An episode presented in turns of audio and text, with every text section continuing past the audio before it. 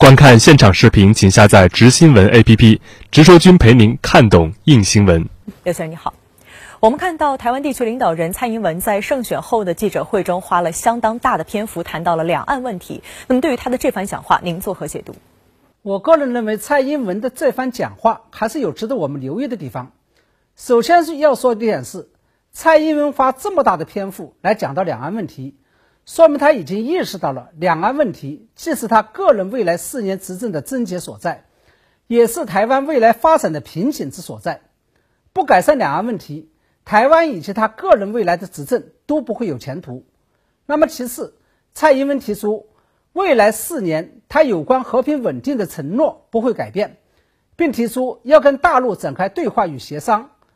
这说明他已经在一定程度上意识到了拉高两岸对立与冲突在选举期间捞取选票非常有用，但是在选后却不能继续这样做，因为它会让台湾以及他个人的执政走入死胡同。如果我们把蔡英文讲话中的这些内容当作是积极面的话，那么也应该而且必须看到他的消极的一面，也就是在这篇讲话中，他不仅没有改变自己根深蒂固的台独立场，而且有可能会给两岸关系带来新的问题，甚至是新的冲突。首先，蔡英文在讲话中承诺，未来将以最大的努力继续维持两岸关系的现状。那么众所周知，在蔡英文执政的头4年，马英九所开辟的两岸在9·2共识政治基础上开展大交流、大合作与大发展的这个现状，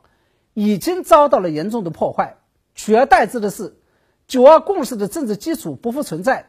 两岸官方与半官方层面的交流已经彻底中断，经贸与人员交流也已经受到一定程度的阻碍。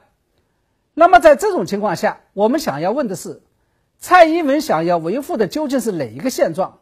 是回到马英九时期的现状，还是他自己执政头4年两岸冷对抗状态下的现状？那么其次，有关两岸对话，蔡英文过去采取的是守势立场，也就是针对大陆提出将认同9·2共识作为政治对话的前提条件，他主张的是不设任何前提条件下的政治对话。然而在昨天晚上的讲话中，蔡英文不仅继续无视大陆提出的将认同9·2共识作为政治对话的前提条件，甚至是开始反手为攻，向大陆提出了民进党版的两岸政治对话的条件，也就是所谓的8字方针：和平、对等、民主、对话。其中和平就是大陆必须放弃对台湾的武力威胁，对等就是所谓双方都互不否认彼此存在的事实，民主就是台湾的前途要由2300万台湾民众来决定，对话就是双方能够坐下来谈未来关系的发展。我认为在这四个条件中，只要大陆答应前三个条件中的任何一个，都意味着台湾将走向台独，或者是变相台独的不归路。假如大陆答应了蔡英文提出的这些条件，实际上也就等于是对台独放任自流了。因此我不知道蔡英文提出这些政治主张的底气从何而来。我希望蔡英文千万不要把民众投票支持他的连任当成的是对台独的支持，或者是在支持他跟大陆搞对抗。要知道，从蔡英文竞选总部发言人林静怡在选前发表支持统一就是叛变言论，最后被迫请辞这件事情来看，台独仍然是民进党的票房毒药。